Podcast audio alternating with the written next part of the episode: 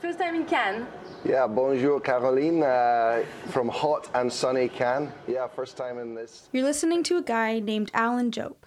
Alan works for Unilever, a giant consumer goods company, and he oversees multi billion dollar advertising budgets for brands such as Dove, PG Tips, Hellmann's Mayonnaise, and so many more.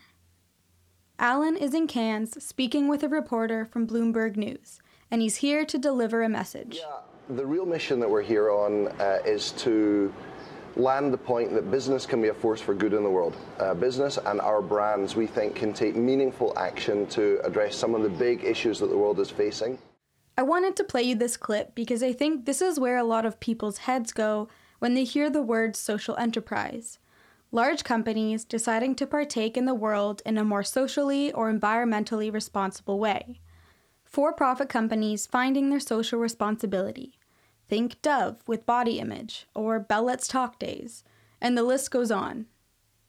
The thing is, these companies are also marketing the fact that they are participating in the world in this woke, more responsible way, with the hope that consumers will vote with their dollars and support them or their branded cause over a competing brand. And it works. A Forbes article from July 2019 reported that Nike's stock rose 2% in market value, which is nearly $3 billion, after Colin Kaepernick convinced the company to pull one of its sneakers because the shoe's Betsy Ross flag design was connected to an era of slavery. Corporate responsibility can be an effective agent for change, but it's usually connected with brand marketing. In this clip, Alan is warning companies about the perils of stating to be for a cause without taking concrete action to live the values that you've marketed. And at a time when trust is breaking down in society, it's very important that any promises that our brands or other brands make are backed up by real action uh, that we're taking in the world and in the community. It's not a bad point. People are paying attention and there's skepticism of these initiatives, and rightfully so. This isn't to say that all of this type of marketing is bad. Awareness of social or environmental issues and consumers wanting to buy in meaningful ethical ways is ultimately a good thing. But this type of consumer, capitalist based marketing really muddies the waters when it comes to understanding social enterprise. I would argue that this isn't social enterprise. But then that begs the question what is? Welcome to Senco's audio documentary, all about social enterprise in central Ontario and beyond. I'm your host, Jenna Stovanato.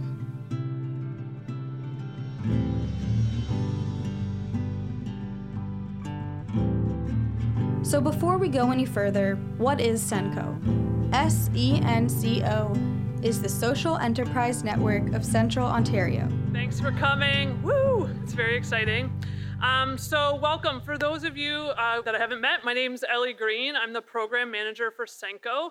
Senco stands for the Social Enterprise Network of Central Ontario, and it's an initiative of Georgian College, housed at the Center for Change Making and Social Innovation. So our goals today are to bring everybody together across the region, and so people can get inspired. We also hope that everyone here might find a new way to engage or support social enterprise. Senco exists to support the development of the social enterprise sector by engaging with organizations and passionate individuals that are doing incredible work. As for me, I've recently completed my business degree with a focus in marketing and social enterprise, and I've worked with the Center for Changemaking and Social Innovation at Georgian College, which is where Senco is based. Beside me in the studio is our producer, Angela Shackle. Hi. And while we're doing team intros, we should totally say that Braden Labonte is just outside the studio door. He's out there waving, smiling. Okay, great. Levels are still good. Okay, so that's the intros done. Next, I guess it'd be nice to talk a bit about what we'll hear. So, as you might assume, we're going to be hearing a lot about social enterprise, which, to be honest, I didn't know that much about before we started this project. Right. And you may not be alone in that. I think the biggest challenge that we face is clearly defining and articulating what social enterprise means. Because I think it means so many different things to so many different people, depending on the lens that you're looking through as well. When I'm with other uh, people talking about social enterprises, it's a little confusing. There's always a, mm. questions and a lot of discussion about what exactly is a social enterprise.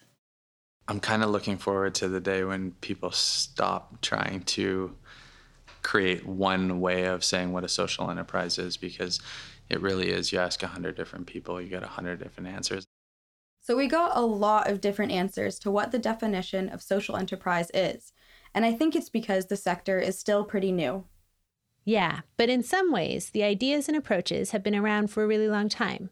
It's just that people weren't using the term social enterprise. I think people are cautious about pinning down a definition because they don't want to limit the many forms or models a social enterprise can take. But it's still helpful to have an idea of what social enterprise is and also what it isn't.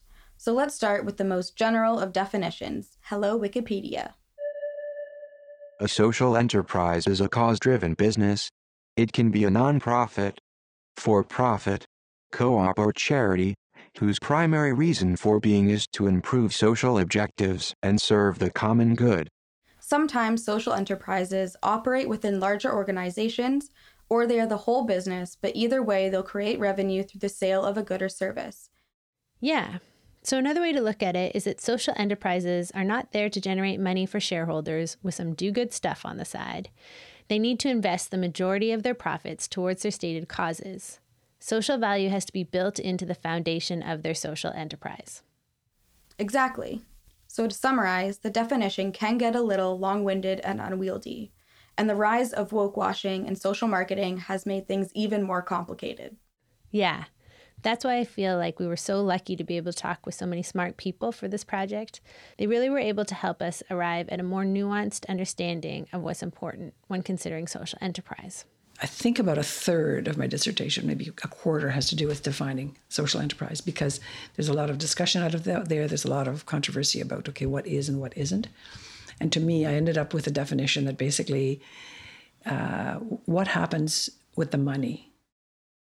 I love this idea because it basically just says run your business as you want to, but if you want to be called a social enterprise, show me the money.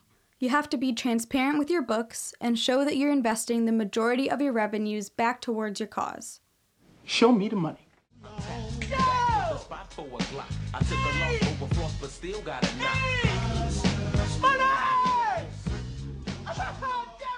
It's so obvious. What happens with the money? the person who finally got us to our definition was Cuba Gooding Jr. Just joking. It was actually a person named Mary Ferguson. Because I'm Mary Ferguson, and uh, I've been working in social enterprise probably since the 90s. Around 20 years ago, Mary started working at the Canadian Women's Foundation implementing social enterprise development.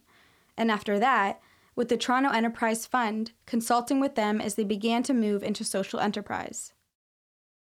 About 10 years ago, Mary was at the Social Enterprise World Conference in Calgary and she noticed something strange. I was living here in rural. I saw the program and I saw that there was no rural component at all. So then, when we uh, came back from that conference, uh, Kathy Lang, who you probably will be interviewing as well. Um, my name is Kathy Lang, and I'm a consultant who, uh, working with social economy organizations. Uh, she and I thought, well, we should probably be doing something in, in rural as well and Mary likely told you this, because we were at conferences where we recognized that a lot of people, even if they're only an hour out of Toronto, were not getting access to the kinds of training and education on social enterprise. And so they weren't showing up at these conferences and their stories weren't being told. And we didn't think that was okay. And so we started to look at rural regions where we could go and um, bring some information and do some coaching. There were a lot of things that were just not uh, connecting in rural. So if I do a little sideways tour, uh, six years ago, I was really interested in rural social enterprises. Uh, so I went back to school and started my PhD on rural social enterprise. Mary and Kathy have devoted a substantial portion of their professional lives to understanding and building social enterprise development in rural regions. Their research has helped to inform our research, and we'll be hearing from them both periodically throughout the series.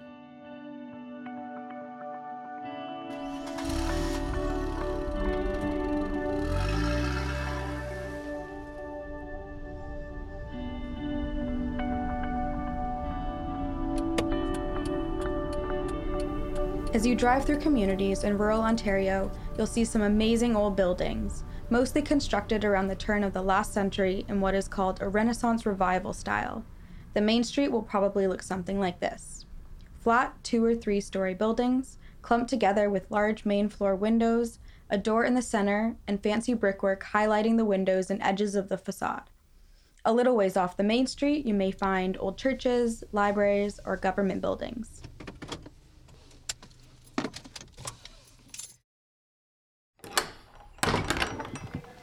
Hi. Looks, it looks like somebody who's got sound equipment. Hi. Yes, I'm Lee Brady. Nice to meet you. And this is Colleen. Hi.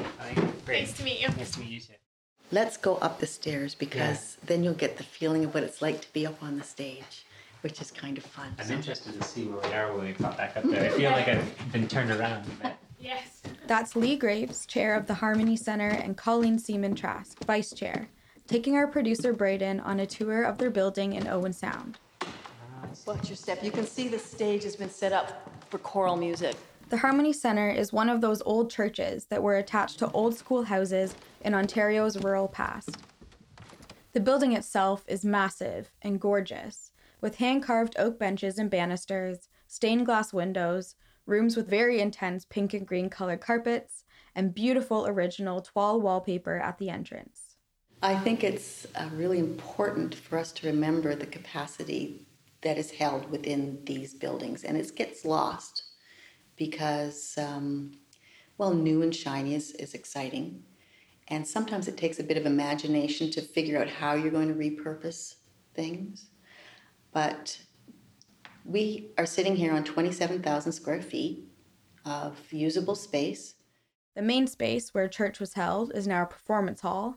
Next to the hall, there's another huge room with a stage against one wall, an open space in the middle, and about 16 sets of huge oak doors surrounding the room and up on a mezzanine level above. It's a strange looking layout. I don't think I've seen anything like it, just with uh, the multitude of doors around it.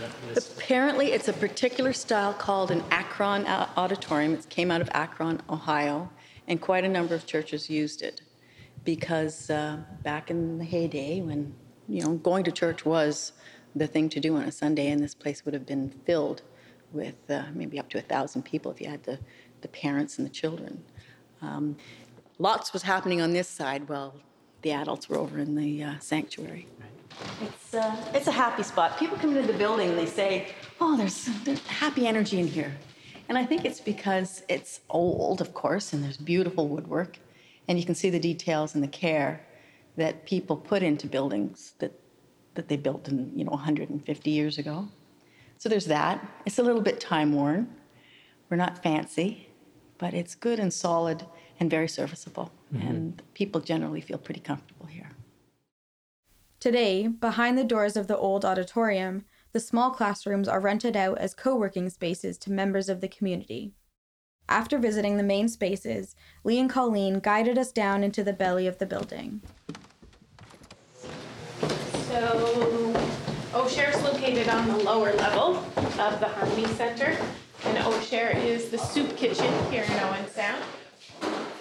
So this big space is used to feed between 80 to 100 people every night um, here in Owen Sound, and they're just welcome to come and eat and enjoy fellowship together.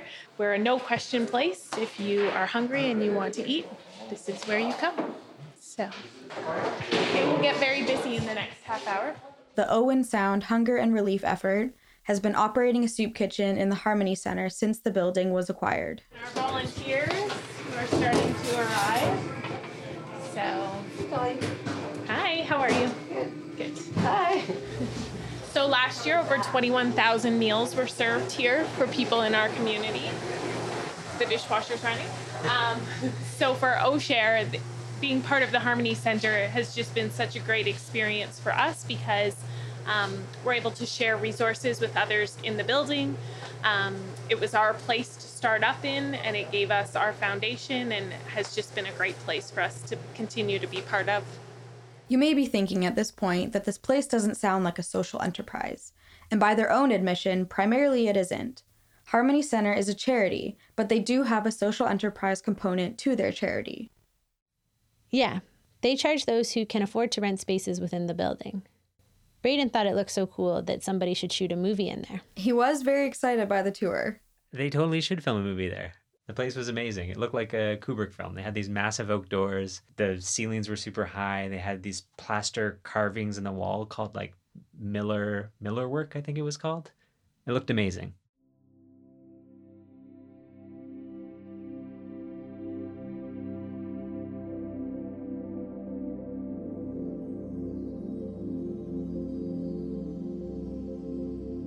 Business aspect of what happens here supports our charitable purposes, but um, our purpose is not to make money.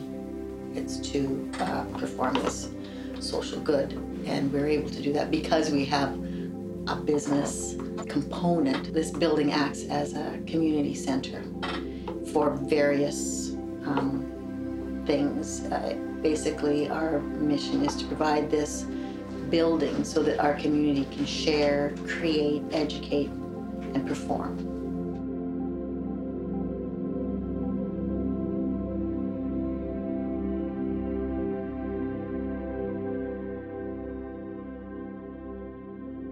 Over the past 150 years since Canadian census data has been collected, the population has been steadily moving away from rural areas and towards urban centers. And although this exodus has begun to slow and in some cases reverse, the shift has left many of these communities to adapt to the changing demographics. Reinvesting time and energy into old, underused buildings is one way for small municipalities to leverage assets that they have at their disposal and work to rethink the new community. Another way is reconsidering how new buildings can be used. So, our facility in Orillia, which is the newest facility that we have, it's about six years old, is basically a three story office building.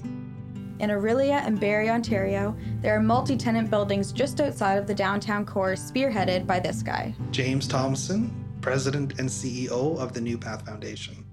The New Path Foundation is a charity that offers fully funded child and youth mental health services in Simcoe County. The work that they do is really important for the community, but we're focusing on their social enterprise connection. Yeah, we're going to be talking about these two unassuming buildings, both called the Common Roof, and both also run by James Thompson. When you pull up, you see one of those large strip mall style signs indicating the unit numbers and the business tenants within the building. The structure itself is one of those blocky looking office buildings. Uh, we have a centralized reception. So when you come in, there's a large um, waiting room, there's a front desk reception area, and that's staffed by a receptionist who is a shared um, staff between all the organizations in the building. So, this is another example of a social enterprise that, before we started working on this project, I never would have thought of. And I think we should take a few minutes to explain how it works. Right. So, about half the names of the signs are charities or public services. There's New Path Foundation, Children's Treatment Network, the District Health Unit, and a bunch more. These organizations are deemed partners under the Common Roof, and they get a grant in the form of a rent subsidy. Alongside the charities and not for profits in the building, they also have for profit and not for profit businesses that are deemed tenants and pay market rates for their spaces. So there's about between I think there's 13 overall um, here here in Orillia between partners and tenants. So partners again are locked in, 10 years. They get the unrestricted sustainability grant. Tenants are market rates, so they help subsidize to an extent some of the funds that we are generating to pay back to our partners. At first, it might not sound like a social enterprise, which is probably why it also took James a bit of time to realize what they were doing with the building. And being that we weren't a service entity, we didn't have clients that we were servicing, our clients were really the organizations. And it was when we made that connection, and then we started to have discussions on how, through our model, we could support those organizations better that's when you saw the light bulbs go off around the table and, and, and the realization oh my goodness we are kind of a social enterprise. And this is something that we should be proud of because as a not-for-profit entity we are intrinsically and hopefully so acting in the best interest of the community.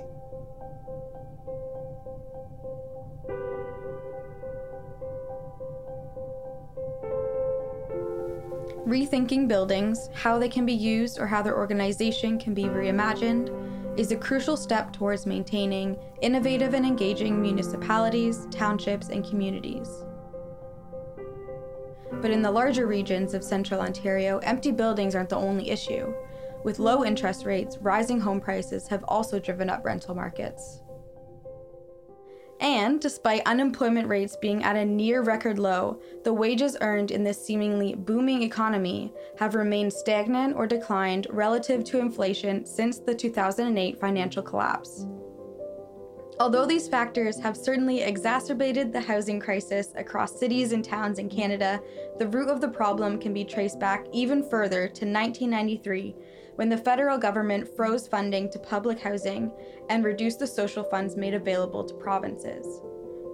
When the onus for public housing was transferred to the provinces in 1994, only Quebec and British Columbia developed provincial policies. All the other provinces and territories chose to transfer the public housing authority to municipalities.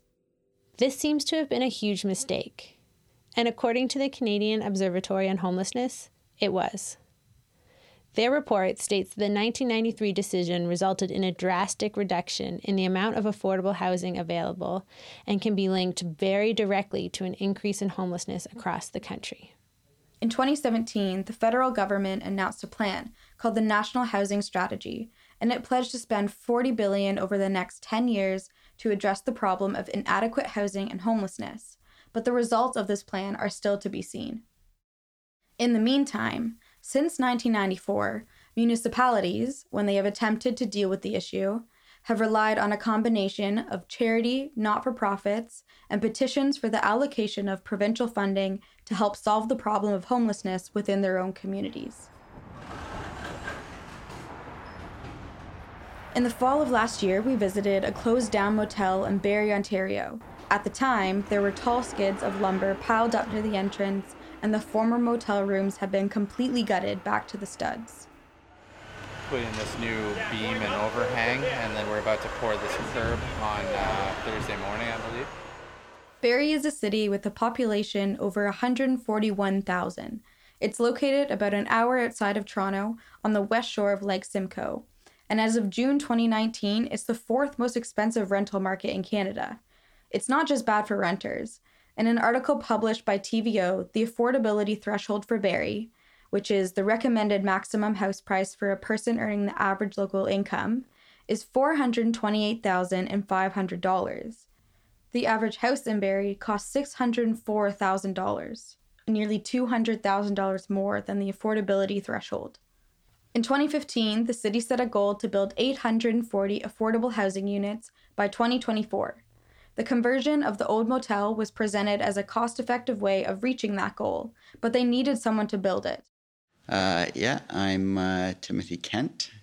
Okay, hi, I'm Brandon Day. And we are uh, in our shop at Community Builders out in Midhurst, Ontario. Yeah, we are a social enterprise construction company, and uh, we try to concern ourselves with affordable housing as well as uh, meaningful, purposeful employment and training.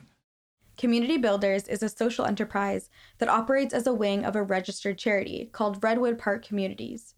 And like other charities we've heard from, they were also exploring ways to fortify their funding base we always operated from a, a, social enterprise mindset. Like we didn't, we never operated ever as as a regular mindset of sort of an old school charity. Would think where they're relying on government funding or relying on donations or whatever. We always kind of looked at it right from the very beginning. How can we make this sustainable? And in order to do that, we need to make use of some of the regular market tools that are out there. Um, and we just kind of thought, hey what if we sort of like created or formalized, I guess, this this idea of a construction company that could do some of these builds that we were working on for the affordable housing, but also do things in the community at a market rate uh, that we could then pour some of those funds back into more affordable housing. By building houses at market rates and diverting the access funds back towards the charity projects, they're able to sustainably pursue their charitable goals of creating more affordable housing units. But eventually, they also discovered a ripple effect of working within the communities they were servicing. This is actually another common thread in social enterprises.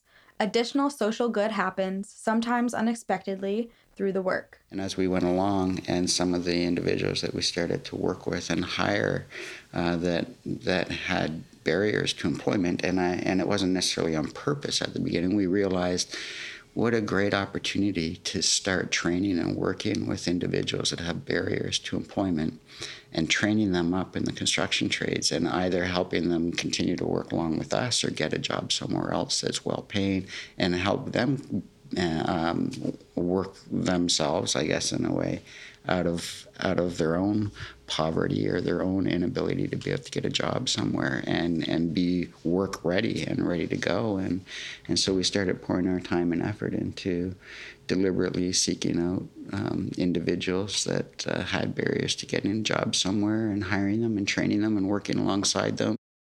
Okay, I feel like we should pause here for a second and get into some detail about affordable housing and homelessness because it merits a little time. Shelter is a basic human need. We can't do work on poverty reduction without also doing work on housing. There are many versions of solutions to deal with the crisis of homelessness. Even though Community Builders supports people with barriers to employment find a way back into the workforce, they are firmly in favor of a housing first model of addressing homelessness. Housing first is exactly what it sounds like, providing homes as an essential starting point. The approach was first popularized in New York City in the 1990s. It centers on quickly moving people experiencing homelessness into independent and permanent housing and then providing additional supports and services as needed. It's an important distinction because this approach doesn't believe access to housing should be contingent upon readiness or on compliance, such as employment or sobriety, which the vast number of models operating Canada do. Instead, the model understands that the root of these problems aren't personal, but systemic. So many of the families we recognized that we were working with didn't have those support networks. They were, um, you know, they, they either didn't have family at all because they had lost them somehow, and a lot of them came out of trauma and, and tragedy, uh, which built another whole, you know, level of mental health issues and everything on top of that. Housing First has slowly been gaining traction over the past few decades, and the reason why isn't only a compassionate one. This is something that social enterprises like community builders understand. By housing people and addressing the root causes of homelessness, by providing access to counseling and community, the Housing First model is also the economically responsible choice at the end of the day, if you've if if you have a social impact, in our case, where we've provided somebody with some affordable housing, they've got some job training, they're making some good money, they're now paying taxes, they're spending their money in the economy, they're not in jail, they're not making frequent trips to the hospital, they're not having uh, drug overdose issues, they're not having all these things. It's saving the government millions and millions of dollars. Mm-hmm. We need to start thinking differently about. Uh, how do we do more of that? Because that's more money in everybody's pocket. As well as measurable differences like lightening the load on police forces, hospitals, and drug clinics, Housing First can also have an impact on other things that are harder to measure. Social enterprise is a holistic model, and when it works well, the social gains are also holistic for everyone involved. Yeah, and that's the hot topic right now mm-hmm. too, like how are you measuring your impact, mm-hmm. and uh, sometimes that's difficult. You know, uh, we have a friend who works um, at the furniture bank, and he said he gives dignity to people every day. How do you measure that? And uh, so that always stuck with me. This idea of valuing people's dignity every day is likely also a common theme among authentic social enterprises. In part two, we'll hear from people at the furniture bank and meet an academic who is trying to find metrics to measure these less direct benefits of social enterprise work. So, so far we've only been talking about organizations making social change within their communities. But we should say that a lot of the social enterprises we met with for this audio doc were also making very conscious choices to consider their environmental impact as well. And some people include environmental and cultural impact within the idea of social change. But in all cases, the thing that really stood out was how they were trying to make an honest effort to build on a holistic model for social good meaning not only what impact are you hoping to achieve, but how are you hoping to achieve that impact? Yeah, like what are the social byproducts associated with your main goal? What are your environmental costs? How are you paying people? Where are you sourcing things from? How are the labor and environmental practices of your distributors? It's an ongoing process for any social enterprise. Asking how we can maximize our social or environmental impact while also considering all of these other factors can seem daunting. Melinda Zeitaric from the Fourth Pig up in Muskoka, Ontario, has not shied away from this challenge. My name is Melinda Zetarek, and I'm a founder, worker, owner, and the general manager of Fourth Pig Green and Natural Construction. So, what is the Fourth Pig?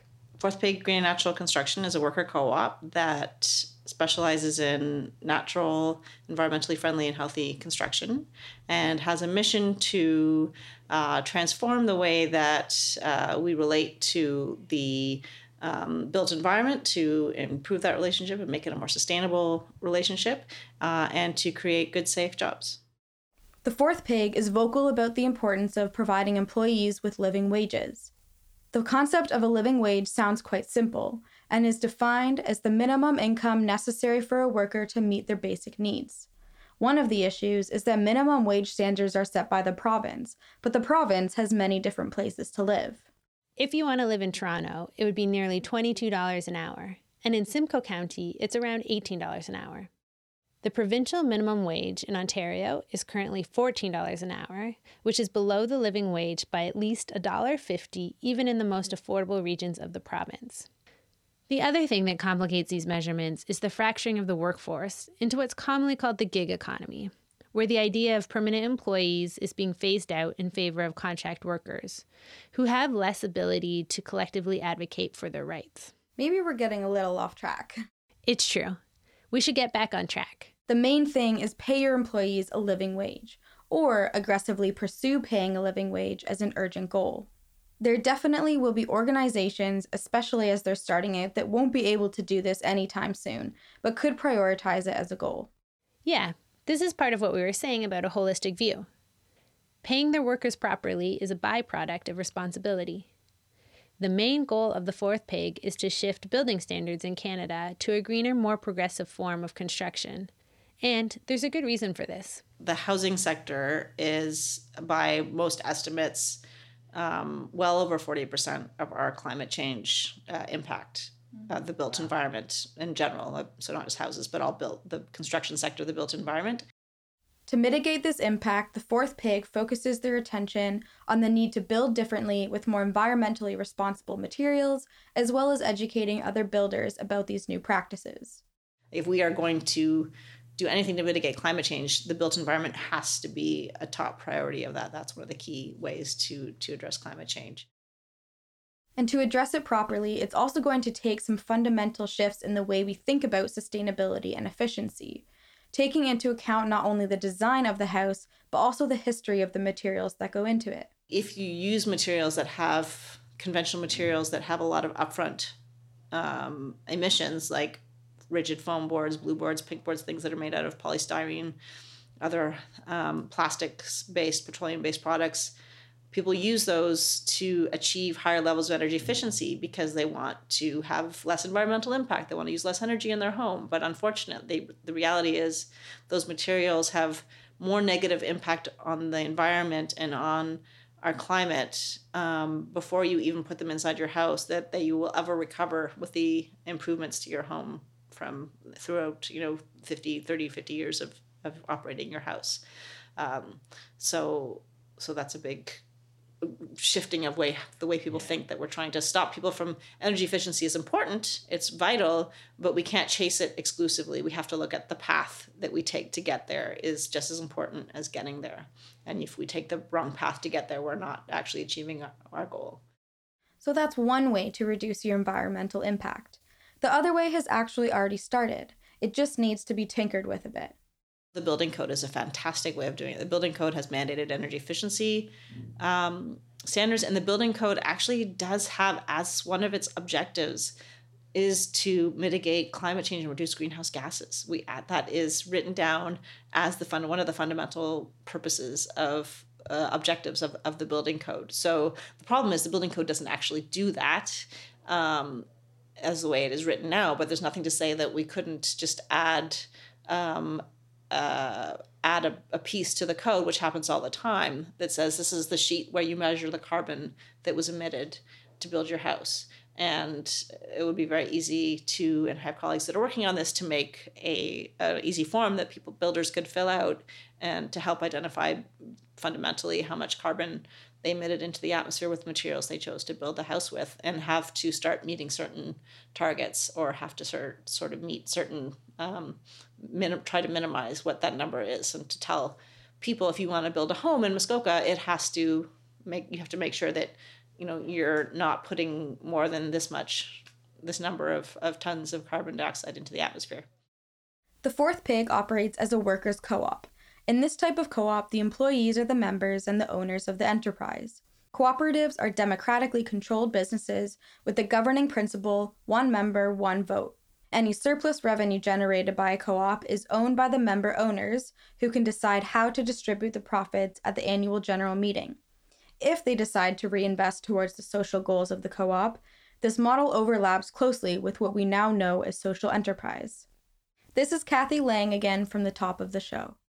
Um, co ops are ultimately about people taking charge of their own economy and, and providing themselves with services. And the services can run anywhere from credit, so you have large credit unions, small credit unions, to housing, cooperative housing, uh, which is a mixed kind of income housing uh, where you have security of tenure to daycare and nursery co-ops and and a lot more food and local food based and organic food co-op co-ops these days as well. So they run the gamut of sectors uh, but they're generally um, initiated by and owned and directed by members.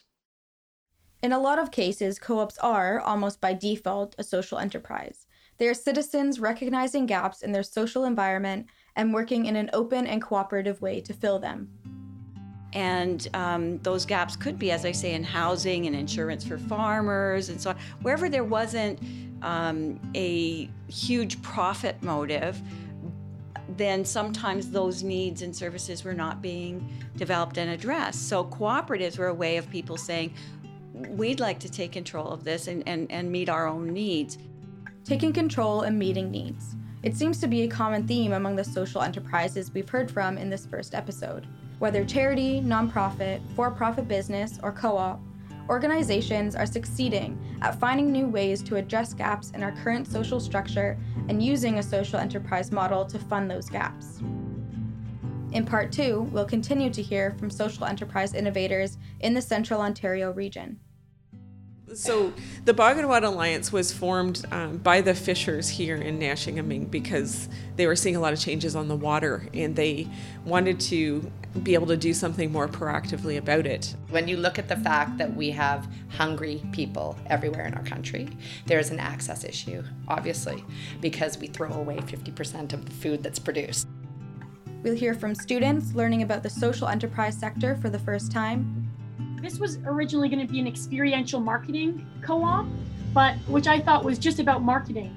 However, I had absolutely no idea how that CCSI and Senko was going to absolutely change my life, both professionally and emotionally as a person. And we'll hear how difficult it can be to start a successful social enterprise. And it's it's going to be hard. It's it's going to be hard. It's not going to be um, a, a cakewalk. So, not every person who has a great idea um, has the great marketing potential or even the financial skill. Not everyone who has the financial skill and the, the desire to do an enterprise has the great business idea. Um, and, and then, of course, there are some who just get to a point and it's just too hard. We'll also try to figure out if it's possible to quantifiably measure things like dignity, and have a discussion about the potential role of government in social enterprise. That's all for part one. This project was written and produced by Angela Shackle and Braden Labonte of Accounts and Records, with script editing assistance from me, your host Janice Stavanato, and the Senko team at Georgian College, Ross McIntyre and Jake Culture. This documentary was initiated by Senko at Georgian College's Center for Changemaking and Social Innovation, under the leadership of Ellie Green, Senko Program Manager, and Susie Addison Tour, Director of the Center for Changemaking and Social Innovation at Georgian College. The music you heard is by Luca.